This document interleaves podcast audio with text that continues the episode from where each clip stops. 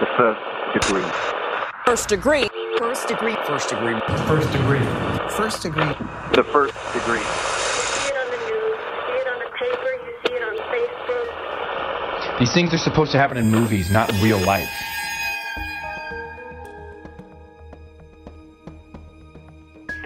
honestly, I think it's unfathomable. It's like bludgeoning someone because uh, from what I remember, she was bludgeoned and then that's what killed her. And then afterwards, he chose to burn her. So that's such an incredibly personal attack.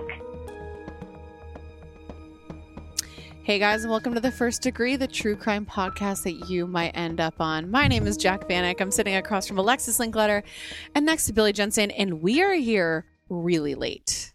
We're starting at 9 p.m. way And past our bedtimes. What have we done? We've ate Chipotle. We've been putzing around. Had a beer. Had a some beer. Maker's Mark. We had some Maker's Mark. There was a bag of Doritos here that I had one out of, but they were not fully eaten, but attempted to eat them. And then now we're here. And then we gossiped for a little while. Yeah.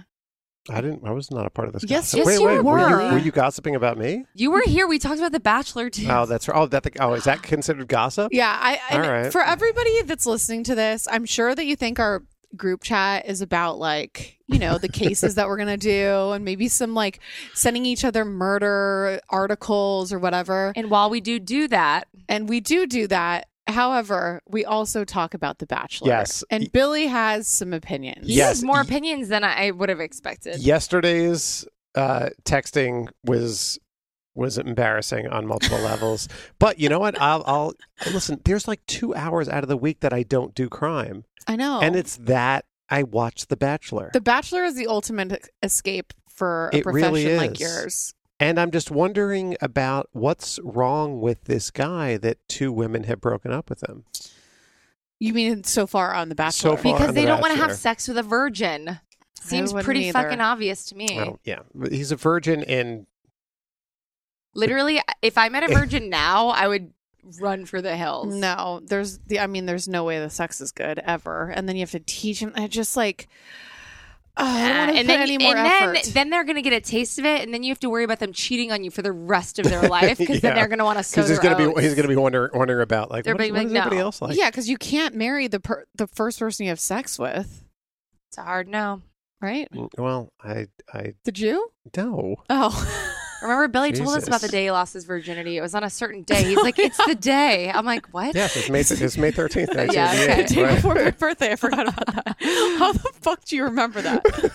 I try to What? block was- mine out of my memory forever. Eisen- Eisen- Billings, Montana. Eisen- Billy- I- Eisenhower Park, Long Island, you had you At lost your virginity in a park. in a park. It was outside. Yeah, Oh, kinky Yeah. to begin with. yeah. Well, you know, Must Public be. sex. It's- it's- Musty. it's- yeah. You know what? You have to do what you have to do. All right, I'm going to get right into the uh, the holiday. Happy Wait, what's the date? February twentieth. It's February 20th, 2019. Happy National Handcuff Day. Ooh. On this day in 1912, the patent was granted to Mr. George A. Carney for the uh, the handcuffs, a s- sort of swinging arm type of adjustable handcuff. There were obviously handcuffs before, but this is more of the swingy type. But it is also National Cherry Pie Day. Hmm. Is there any sort of a crime linked to a pie? crime linked to a pie. I know you're putting me on the spot here, but there is Or a a, crime. There is a crime. There is a woman who killed her husband with uh, banana pudding. So that's close to a pie. All right, but it's also clean out your bookcase day. So, and this is important for me because you need to clean out your bookcase to to make room for new books, which is Oh. important for me because I have an announcement coming up soon. But I do have an announcement that I will be at the Gramercy Theater in March. If you're in New York City, I will be teaching you how to solve a murder as part of the Death Becomes Us festival. So if anybody wants to do that, go to deathbecomesus.com, I guess, and uh, and buy a ticket and then come meet me and a very special guest too. Buy your tickets, support Billy and our podcast. Yes. So See him in the flesh. He's See not him- translucent. I, I am not translucent. I will be fun. It will be, and you will solve a murder by the end of the night, and you'll be able to say, "I've solved a murder." Is it like a fake murder, like you're playing Clue? no, it's a real murder. You're solving a real murder. We are going to do a real murder. Oh, listen, I can't say that we're going to solve it, but we are going to work You're going to work on a real murder. we are going to work on open cases. Absolutely. Oh, that's cool. Yeah. I like Should we that. go? Yeah. When is it? It's March 21st, I believe. All right, we're there. It's the Thursday. It's Thursday night Gramercy Theater in New York City. Buy your tickets. All Yes. right. On that note, let's get into our case. Right into it. Jumping in. Okay, so our case starts in the beautiful Hailey, Idaho, and we're dating back to August 17th, 2007. And for those of you who haven't been to Idaho, it is stunningly beautiful and picturesque mountains, ski resorts, lodges, really all the things Jac loves Mhm. hot chocolates, furry boots, après ski shit, all of it. Crop tops. Exactly. But they're also me. they're also suburban neighborhoods. And in one of these neighborhoods, in the early morning of August 17th, a jogger was making his rounds around one of these beautiful neighborhoods, and he came across what appeared to be charred remains lying by a trash bin on the street in a residential neighborhood. And as soon as this was noticed by this person, the area was immediately taped off. The police reported to the scene, locked everything down, and they really did what they came to find was this very, very grisly crime scene. And the victim, who was unrecognizable, was lying face down on the pavement. And directly across from the remains was a home that had a large pool of blood on the driveway.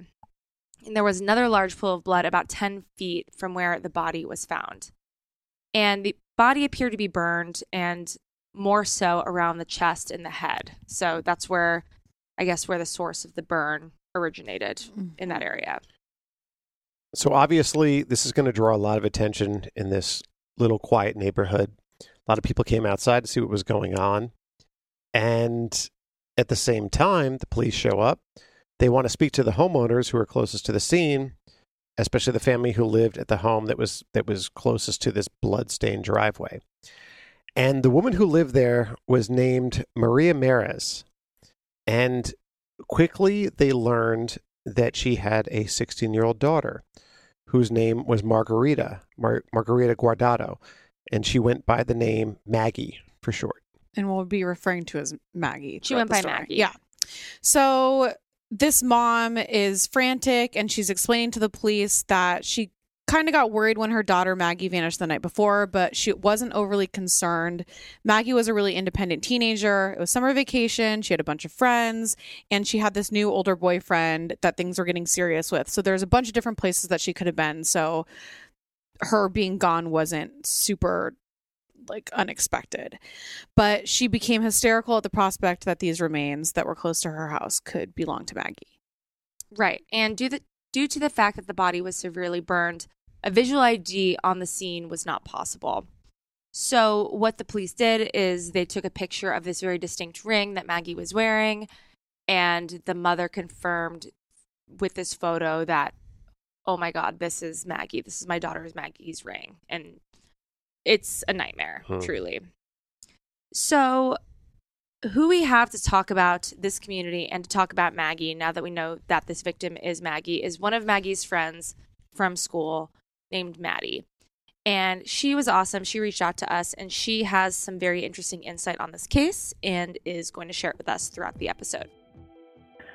Hailey, Idaho is a touristy town. It is in a group of a couple small little towns, so Bellevue, Idaho, Hailey, Idaho, Ketchum, Idaho, and then Sun Valley. And Sun Valley is a ski resort, and there is all walks of life there. It goes from extreme wealth to people just barely making it. Um, there's lots of ski bums there. And in the town, it's a little bit of an interesting dynamic because we have influential people in the valley that live there almost year round. Um, people like Demi Moore and Bruce Willis and Jamie Lee Curtis. Um, those individuals, they were there. And it's just an interesting dynamic. It's a cool little town, great to visit, and it's incredibly safe. Um, I don't remember people locking their doors at night. I don't remember people locking their cars, um, leaving keys in the ignition. Just very safe and idyllic. I would describe it very idyllic, almost magical. It's a great place to grow up. I mean, as a whole, it's a super safe town. Nothing happens there. Like it's shocking when something happens there. Maybe a car accident happens, and that's about it. Our high school is around.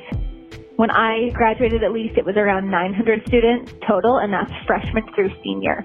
And our graduating class was just around 250. So definitely everyone knew everyone. I doubt there was anyone in my class I didn't know or hadn't interacted with, but we, Maggie was in classes with me multiple times. She was in, I remember her being in English classes because she was really great at English. She was always in the advanced courses and she was awesome at it. it. She was a standout, especially considering that she was from a Hispanic family and her mom and dad and siblings were definitely like predominantly spoke Spanish in the home. And so I knew I knew her well and most of the kids in my class we had all at least interacted with her because she was in accelerated learning classes. When you meet Maggie, she was super nice, yes, but she was sassy. Um, that's one thing I felt like wasn't well portrayed when her story happened and the media came out and talked about her is that yes, she was smart, she was driven, but she was very, very sassy and she would talk back to teachers if she wanted to. She was not anyone's best friend right off the bat. She wasn't super friendly. She had an attitude, but at the same time, when you became her friend, she was awesome. I think a lot of that had to do with like trust issues. Um, I know that her parents, she came from a divorced home, I believe. And so I don't even know how much her dad was actually involved in her life from what I remember, but she definitely seemed like she had some trust issues. But once you got to know her and she trusted you, then she was great. But I would say even knowing her as well as I did, she still had a lot of sass and attitude to her. But she was smart and driven for sure. So let's talk about Maggie. She was actually born in Los Angeles, California but the family moved to Idaho um, the year that she was born, and they've lived there ever since. She was 16. She was about to be a junior in high school and was scheduled to start back up uh, at high school two weeks after this murder occurred. By all accounts, she was a normal teenager. She went to dances, she had boyfriends, a lot of close friends. She loved music, she loved rock in particular. Just before her murder, and these are the, th- the things that get me in these cases like this. Like just just before her murder, her brother had given her electric guitar for her birthday, and she had just started learning how to play and those are the things that get me whenever I learn about victims. Mm-hmm. It's like she she was like on the on the cusp of something. Maybe she would have learned it, learned it, and like written an amazing song. Maybe she wouldn't, but like she she had it there. It right. was right there. When I was reading too, that she was teaching, trying to teach herself how to play. Yeah, because she just loved me, rock music. Yeah, yeah, so and uh, you know, and even though she was born and grew up in the U.S., she also had a passion for all types of Mexican music. And friends and family described her as being super fun to be around, loved to make everybody laugh, and she was well known for her great laugh and her superstar pose, which I'm, is from the movie, superstar. right? The, yeah, the armpit. Yeah, the. or wasn't it like a yeah exactly yeah that's what I'm, I'm ho- i hope that i got that reference right um friends at school would typ- typically see her singing and dancing in the hallway so she obviously like had a fun exuberant personality that everybody seemed to get along with she was super smart too. She ranked top in her English as a second language class and won awards for reading. And in two years, she was planning on going to college. So just all around good girl. And everyone in Maggie's family in the neighborhood and basically everyone who heard about this case was completely distraught. And especially due to the fact that it appeared that Maggie had been killed right in front of her own home. Like, this is your place of safety. And you know, her mother has to continue to live there. And the fact that it's the crime scene seemed to suggest that that's what happened. It was just devastating for everybody because literally it was 20 feet or so from where the body was found. So, one of the big questions is obviously how did this happen? Why did this happen? And who did this? And as the police learned and dug into Maggie's life and what she was doing in the days leading up to the murder, they found out that she had just been released from the hospital after being in a car accident on the way home from a camping trip days before. So, Maggie and her new boyfriend, Ricardo Tellez Vargas, had gotten into an accident on the north side of Galena Summit after camping in the wilderness. And in the accident, Maggie suffered a broken collarbone and other injuries, and she was flown by emergency helicopter to St. Alphonsus Regional St. Alphonsus Regional Medical Center in Boise. When I first discovered that Maggie had been murdered, it was a little while, not a while, I should say that. It was I couldn't tell you exactly a time frame of how long it was, but I do remember being shocked because literally, I want to say like the week before or maybe a couple days in advance, she had been put in the hospital and that was released in the newspaper. So back when I was in high school, we didn't have smartphones. And so literally I read the newspaper and I remember I was nannying for, that was my summer job and I was nannying for a family and I, they had brought the newspaper home and I was reading it and I saw that Maggie was in the hospital for a car accident. So she had gotten in a car accident. And I, like I said, I couldn't give you exact days, but she got in a car accident, was in the hospital, and her her injuries were severe enough that she had to go to the hospital. I believe she was life lighted. and so they were serious enough. So I knew that. So I was completely shocked when couple days, or maybe it was a week later, the paper came out again, and it said that Maggie was the one that had been murdered because I was under the impression she was in the hospital for her car accident. So it was shocking. I think all of us couldn't believe it because the timeline was just way too close for it to make sense. But now in hindsight, I understand that she was released from the hospital with her injuries, and then I believe it was the next day that she was murdered. So it was pretty quick that it all happened. So we talked about it before, but Maggie had a boyfriend. His name was Ricardo. He was 26 years old, which was a pretty big age difference compared to Maggie, but Maggie's mom explained that she approved of Ricardo and he was a great guy and treated her daughter well, which is all any parent wants for her daughter.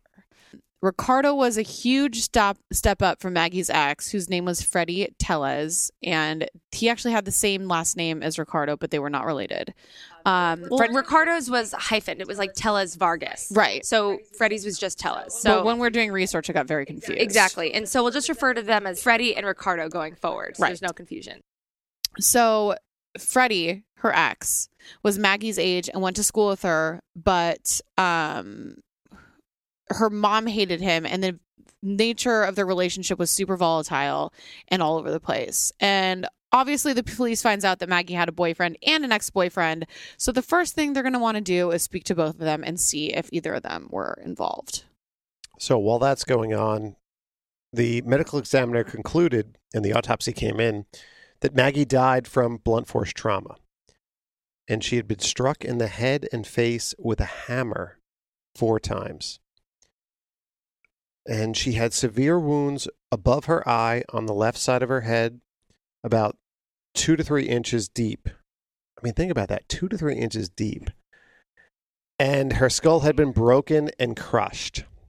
So after the bludgeoning occurred, Maggie's killer poured a gasoline accelerant all over her and lit her body on fire. And they concluded that Maggie was dead before the fire ignited.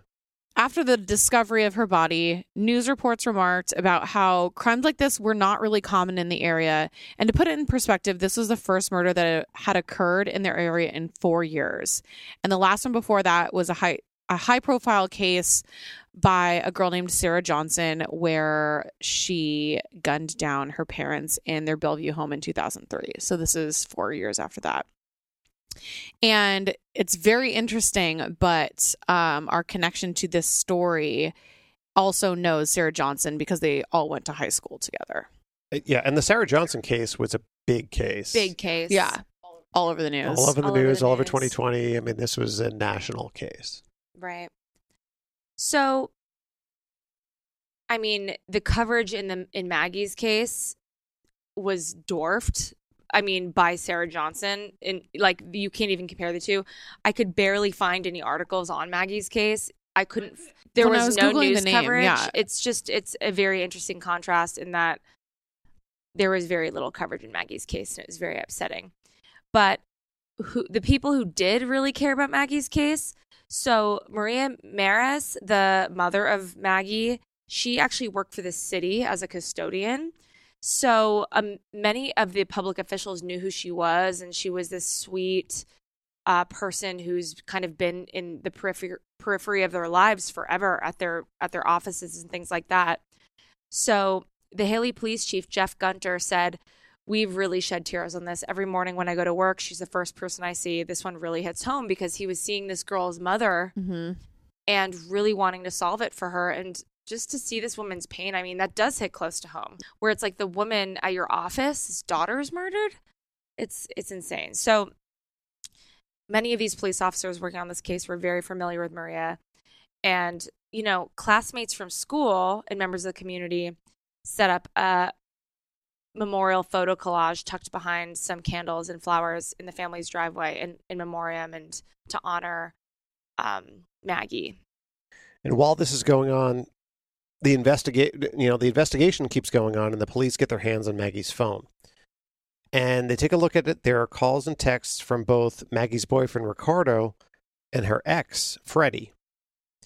And the records from Qwest Communications confirm that Maggie had called Freddie from her house at 1:34 a.m. And that was only a few hours uh, from when they estimated that her murder took place. So let's talk about Freddie for a second. At this time, he was a 17 year old student. He was two grades above Maggie. Freddie and Maggie had dated about a year, but had broken up a few months before Maggie was killed.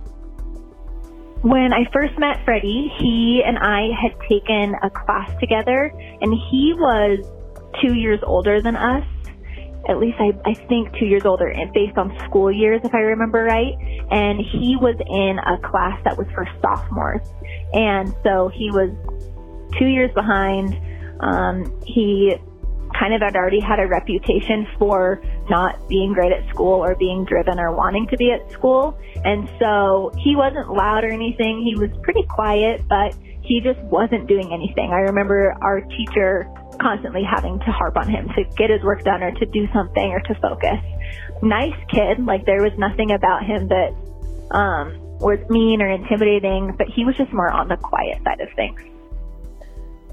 So Maggie had this super overprotective older brother, Raul, who, you know, was kind of looking over all the boyfriends that she ended up dating, but Freddie apparently passed under his radar and he didn't really notice their relationship. He used to hover over her when she was younger, but he wanted to give Maggie space to make her own decisions as she got older. And but as he like kind of didn't realize what was happening, their relationship was on public display all over the halls of the high school.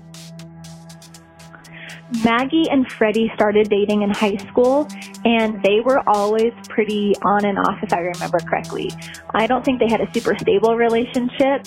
I distinctly remember in the hallways because her locker was next to a class I would enter. Um, I want to say like sixth period. It was the last period of the day, and her locker was close to it. And I saw multiple times either Freddie and Maggie like making out against the lockers or not doing they're doing the opposite and like he would push her against the locker or she'd slam her locker in his face. So it was super volatile.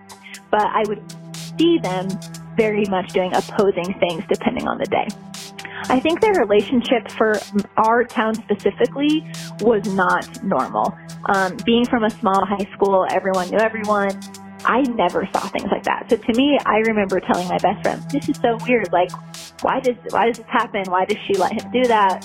So for me, I thought it was super odd. I didn't feel like it was high school drama because I feel like that is just so strange to have a high school boy like pushing around a teenage girl. I don't know. That to me was very odd. That was honestly probably my only couple that I knew that would do that stuff in the hallways. I don't remember anyone really making a big deal out of it because frankly, Freddie was a tough kid. He had a rough crowd, a rough reputation for being a little bit on the sketchy side of things, like drugs, things like that were definitely something that he was surrounded by. We don't have a ton, ton of gangs, at least when I was in high school, there wasn't a ton of gang issue, but if, if there was a gang, Freddie was the type of person that would be in it. And so I think honestly it was like, don't ask, don't tell situation. I don't remember anyone ever talking, thinking like, oh, Maggie's in a rough relationship or there's abuse going on or something of that sort. It was never talked about because people really see it to themselves and socially our school was so clicky, which I know a lot of schools are clicky, but I would say that people didn't really care. So clearly, Maggie and Freddie's relationship was strained. And Freddie exhibited a lot of this controlling behavior that we see in abusive relationships. He would text and call Maggie regularly and demand instant responses. He would tell Maggie what to wear, what to do, who she could see, where she could go, who she should talk to, and expressed explosive jealousy whenever any of these things were, um, if she contradicted anything he said. So, obviously, the police, like we said, wanted to speak to both of these boyfriends, Freddie and Ricardo, the current and ex boyfriend. So, they went to speak with Maggie's boyfriend, Ricardo. And not only was he devastated when he learned that Maggie had been murdered, he was also recovering from the accident they, that they'd been in together after their camping trip the week before. And he had an alibi for the night Maggie was killed.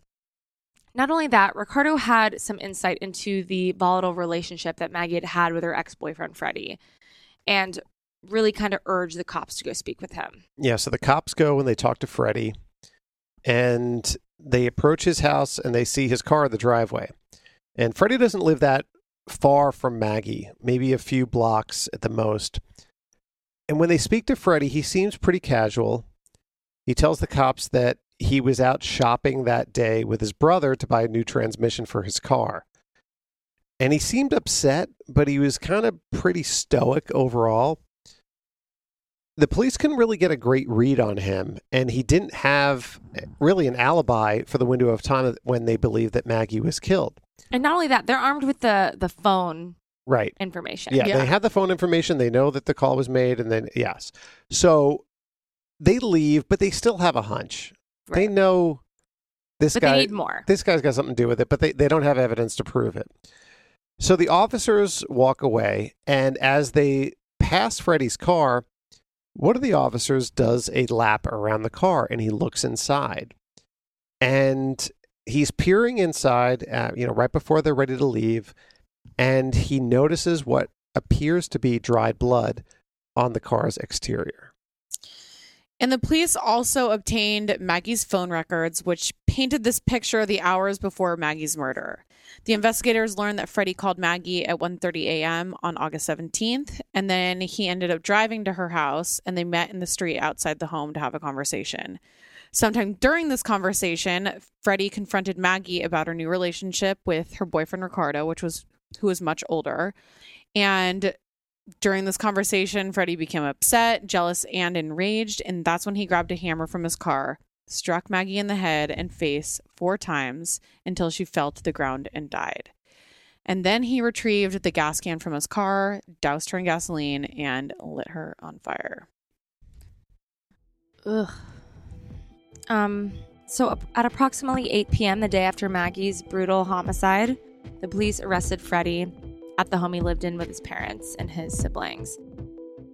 When I heard that the whole incident happened, I think initially, for sure, shock because that is pretty unheard of, especially considering where I lived, where I was from. I felt safe in my community, and these things just don't seem to happen. Um, and of course, there was sadness, yes, but as a teenager, just being honest, I think that you have a different grasp on emotions than you do as an adult. Um, things don't hit you as hard as they do when you realize how much you value life and you value the people around you and who you care about.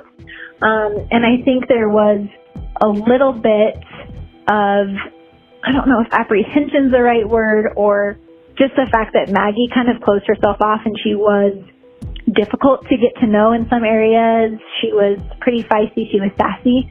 So I think as much as this sounds insensitive, the shock really overtook everything because she seemed so tough, so, you know, used to fighting for herself and fighting for the person that she was and who she wanted to be that I just, shock was the number one thing on my list. And now, as an adult, it's super sad. I watch a lot of different crime things and having one that happened so close to home was horrible and sad and makes you really value all of the things around you when it comes to your family and your friends that you love so much. When I found out she had been murdered, I think I didn't go right into, oh, it's her boyfriend because when you're 16, like you're not thinking like that.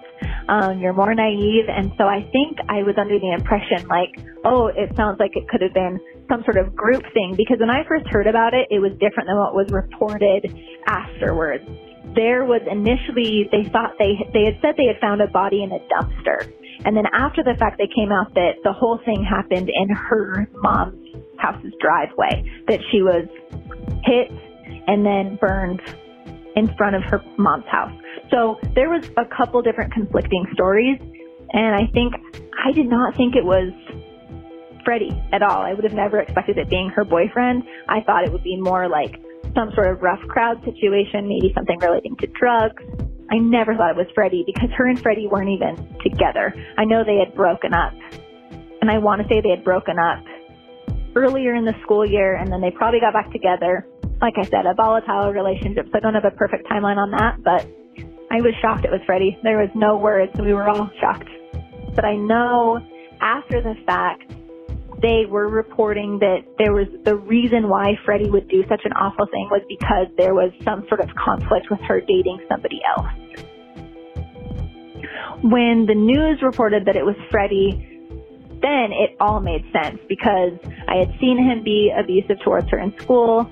I had seen how they treated each other verbally. I mean, she was always complaining about him in class when things were bad, or she was gushing over him when things were good. And that just sets up for an awful, unhealthy relationship. So at that point, it made sense. But at the same time, it's sad to think that in such a small town where we knew each other, he was so young. He still had a lot of potential. Freddie has a twin brother who's super successful in our town currently. And so just amazing to, to think about what life decisions he made and how he kind of sealed his own fate in such an awful way when he had all the potential in the world. Because he has quite a connected system up there of family members who are great and they're like good members of our community and they do a lot for the community and have businesses up there. So it's insane, but at the same time, it all, it did make sense. And once they had Freddie in custody and got him in the interrogation room, he eventually confessed to beating Maggie to death with a carpenter's hammer and then setting her on fire after pouring gasoline, which is an accelerant, all over her. And after he beat Maggie to death, he got back into his car, dumped her body, and drove away and he threw the hammer and the lighting fluid out the window on his way home. He was arraigned at the Blaine County Courthouse on Monday afternoon on a charge of first degree murder, and his bond was set at $2 million. Honestly, I think it's unfathomable to be that upset over another or a new boyfriend because, like, bludgeoning someone, because uh, from what I remember, she was bludgeoned and then that's what killed her. And then afterwards she chose to burn her. So that's such an incredibly personal attack. And I, at this point in my life, like wasn't crazy about true crime, but the only crime I had like seen up front and personal was the Sarah Johnson case, which had happened some years prior. And I just could not imagine someone put the time and effort into thinking, I'm going to bring the proper tools to bludgeon my ex-girlfriend and then set her on fire with flammable liquid. It's insane. I think it's so sad. And obviously he had really, really strong feelings and some severe anger that she had moved on and been with someone else. I think the Sarah Johnson case shook everyone because it was so unassuming, whereas this one was more obvious. Once you had the background and the context information, this was something that, as sad as it is, as it is to say, it was predictable knowing the circumstances because Freddie was very unstable. Their relationship was unstable. Clearly, they had a lot of issues, but I think, of course, you don't think something bad like this is going to happen, but the reality of it is, is this did not get coverage nearly like Sarah Johnson did, which is so sad because I think that she deserves to have the coverage. She deserves to have more people caring about this case.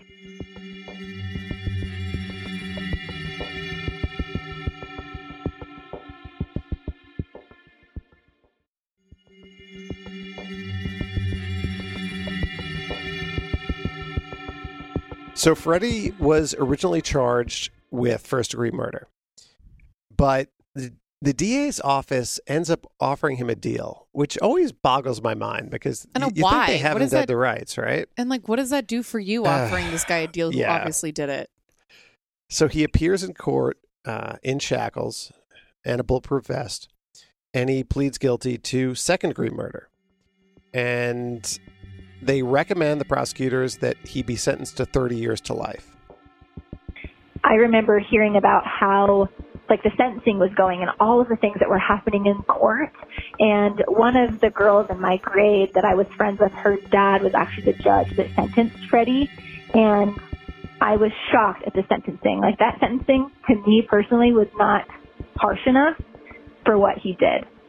And so the whole thing was just so involved and it's crazy. But of course I never thought there'd be something happening that would top Sarah Johnson as far as gruesome and horrible. Because they both were very, very gruesome. But this was such a personal and close to home situation with two young people in our community.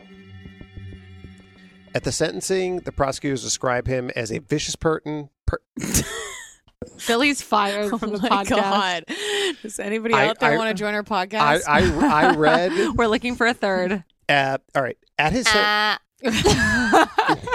this is so bad. so at his sentencing, the prosecutors described Freddie as a vicious person who tended to resort to violence.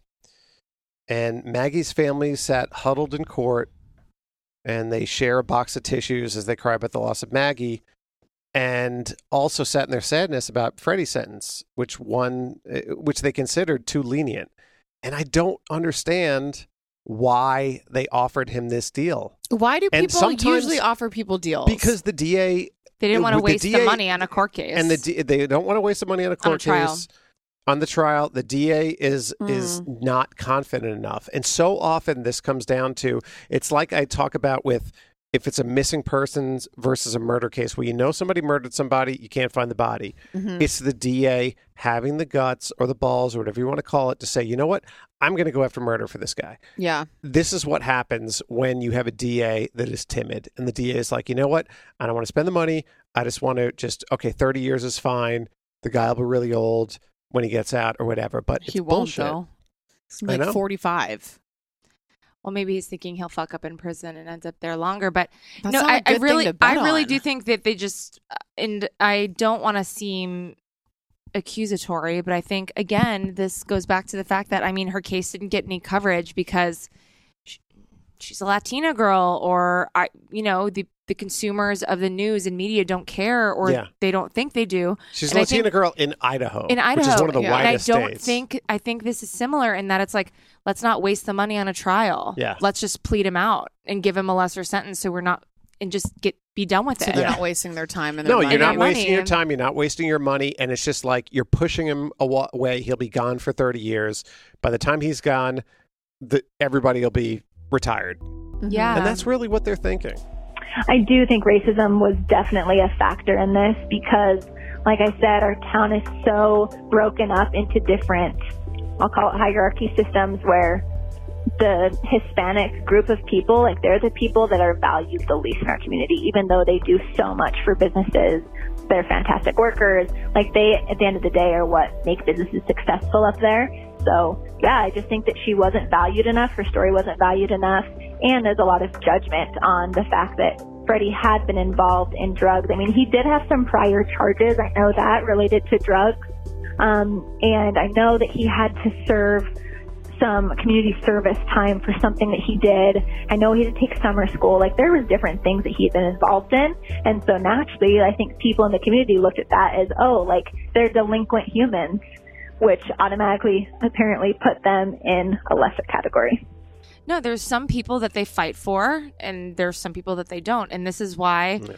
I mean, I have to tell you guys. So we opted when um, Maddie approached us. She came at us with the Sarah Johnson case and with Maggie's case, and I was, I said, I was like, you know, I want to do Maggie's. No one's ever done it.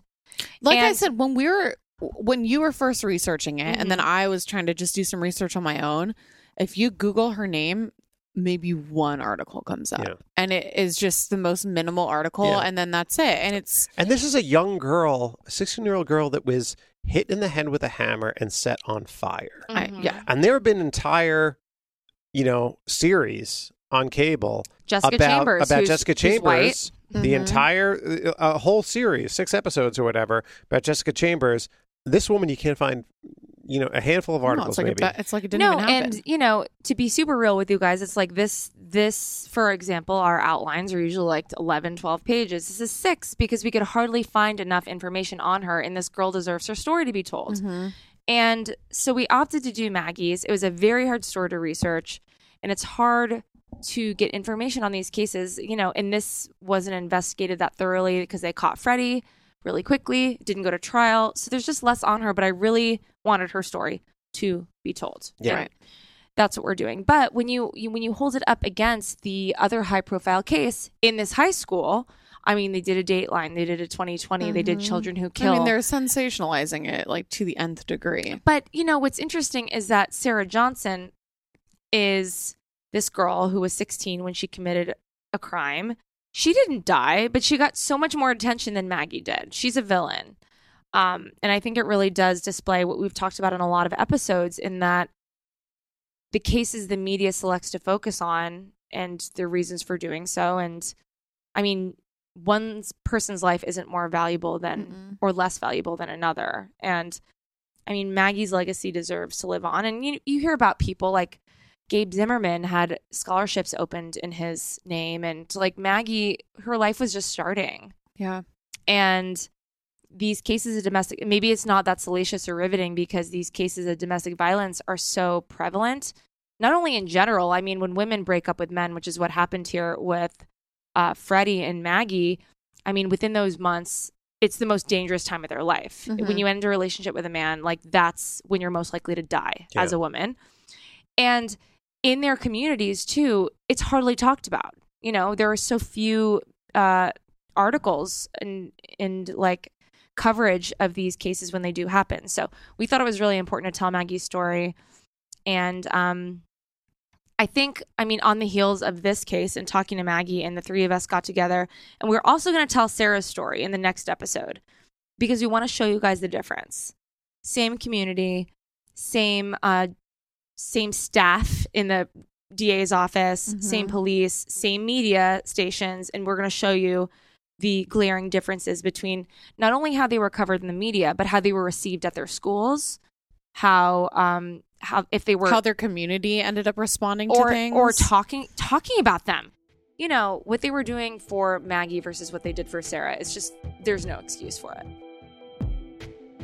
That was probably the saddest part is no one even mentioned it. I believe at our opening assembly for like kicking off the school year, she was given one slide on a projector at our assembly, like saying in memory of Maggie. But other than that, no one said a word about it.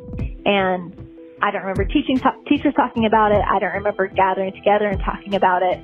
No, it was almost like, oh, it happened and it was treated as if it had happened years in advance, not that it happened literally two weeks before our school started. So another thing is this is a small school. And we heard stories about this volatile relationship that they had with Freddie and Maggie where he's this pushing in the hallways and no one intervenes. And this is domestic violence. It's a serious issue and it's not, you know, you always hear domestic violence about people who are in who are married or who are in relationships that are quote unquote adults. These are high school kids.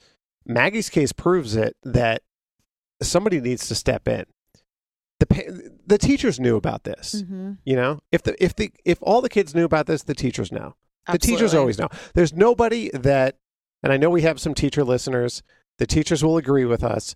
There's nobody that gossips as much as teachers. They're Oh, yeah. always going to talk stuff in that teacher's lounge. And, you know, there are, you know, she finally decides that, you know what, I'm, I'm done. I'm done with this guy. And then he ends up killing her. And that, you know, this case gets swept under the rug. Right. I always think about the Kitty Genovese story, right? I'm sure there's a lot of people out there that love crime where she was, it was that case in New York where she was screaming and people were looking out the window when she was getting attacked and people still didn't bother to care. I think it's very similar with Maggie. Teachers definitely saw it. People were aware. Our classroom sizes, I don't remember having more than 20 kids per class in my high school. And so the idea that people weren't seeing it is completely false. People were seeing it. People were just unwilling to stick up and say something because it's hard. At the end of the day, I think people don't want to get involved in other people's business because they're worried about repercussions, but I think it would have been worth it. And in fact, like me being a bystander, I'm completely one of those people that chose not to say anything because you don't know the the what's at stake and you're young like high school's a hard time people aren't thinking rationally there's so many hormones different things and because of Maggie and Freddie's personality, with Freddie being like the quiet person that you know has something in him that makes him a little bit scary with like drug charges and things like that. I think there was a little bit of fear around him. And then with Maggie, like she was very much in your face. She had no problem being in your face. So when you have someone who comes across as not being very vulnerable, it's easier to think, oh, they don't need help. Like they can handle it. And then you see what happens as a result. And let's remember the fact that Maggie was murdered two weeks before everybody went back to school. So this is super fresh in their community. This is super fresh in everybody's minds. You would assume that like anybody in the community and the kids going back to school would be talking about it and there would be support groups or there would be some kind of counseling, anything. But that wasn't the case whatsoever. Yeah, I guess one thing related to domestic violence that I would say is interesting is that's something within a school, because me, I am a like English teacher by trade myself. So I work in the school environment and when something happens that is negative or something, a death were to happen or something that's traumatic of some sort, there's always resources provided to the students. Like, hey, come and chat about this. We know that this happened. If you want to talk to our school counselors about this situation, go for it.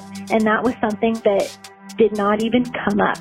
And like I said, the crime happened three weeks before we ended up going back to school for our junior year of high school. And there was zero conversation in school about, hey, what happened? Or we can talk about this or talk about something that is traumatic and how we can work through it or process it. And I thought that was really interesting because I'm not a teacher currently, but I taught prior to this and little things even. Um, if something traumatic goes on in your town, they offer support and they want students to talk about it and kind of process it. And that was not something that happened at all. Yeah, with the Sarah Johnson case, there was weeks of people being willing to say, "Hey," or I remember even having a the the principal come through the loudspeaker and saying, "There will be counselors here for your the rest of your week that are available to talk about it." And so I definitely remember there being opportunity to go see a counselor. If you knew her, there were people bawling in the school. A lot of her girls that she had helped were just bawling. They were devastated. It was offered for Sarah Johnson, but not for Maggie.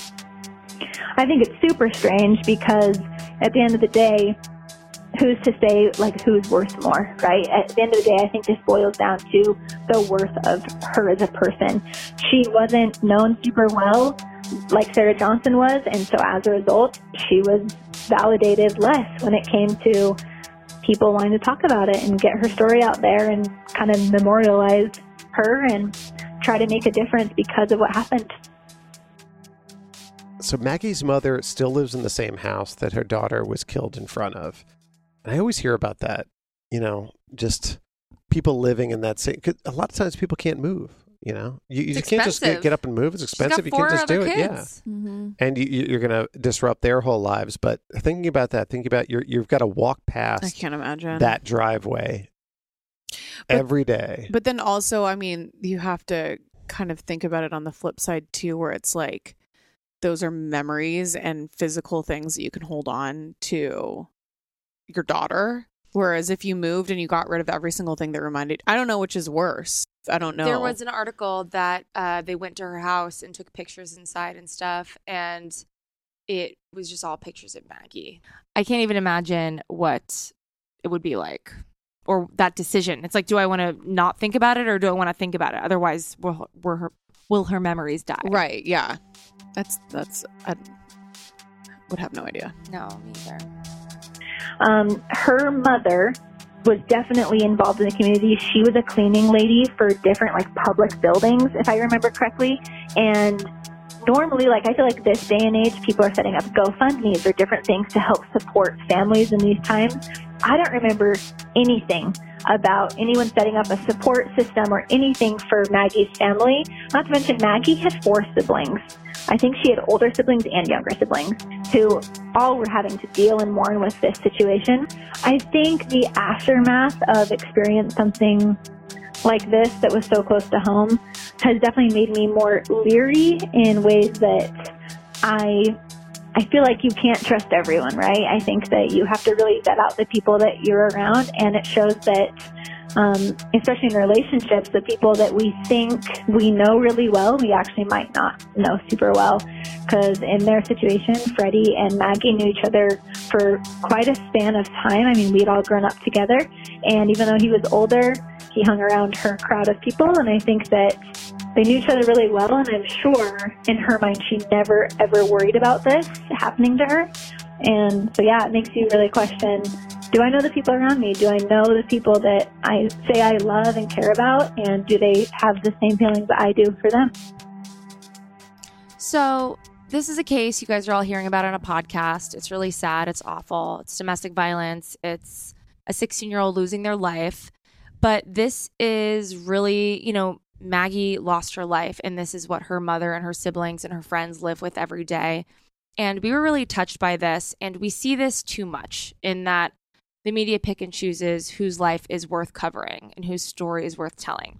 So, because this unique situation has come about in that our first degree connection knew both Sarah Johnson, a 16 year old that received massive media coverage for actually perpetrating horrible crimes, and also Maggie, who's a 16 year old who lost her life and was the victim of a horrible crime.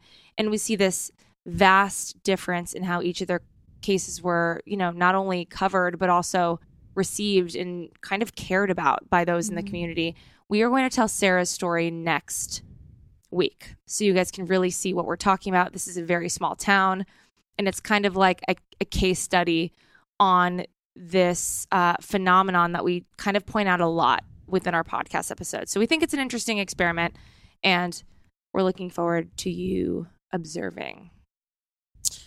And again, our podcast is fueled by you guys and your connections to murders or other stranger than fiction stories. And this this is what makes our podcast really special to us because it allows us to see this perspective from one person and two different completely different cases that she's connected to and what those differences are. So um, yeah, tune in next week for Sarah's story and uh, follow us on Instagram at the first degree, at Alexis Linkletter, at Billy Jensen, at Jac Vanek, and send us your stories. Uh, we're getting a lot of really good submissions. Lots of good ones. Very exciting. But we still want yours. We, yes, we still want yours. If you're questioning sending it, just send it. Everyone's like, I'm, I'm scared to send it. And then they tell me, I'm like, this is amazing. What's wrong with you? I know. Send. Alexis will respond ASAP. Eagerly. Yeah. Eagerly respond. And again, it's those ones ones that that don't necessarily have to bubble up from the media. That's mm-hmm. the whole like point. Like this one.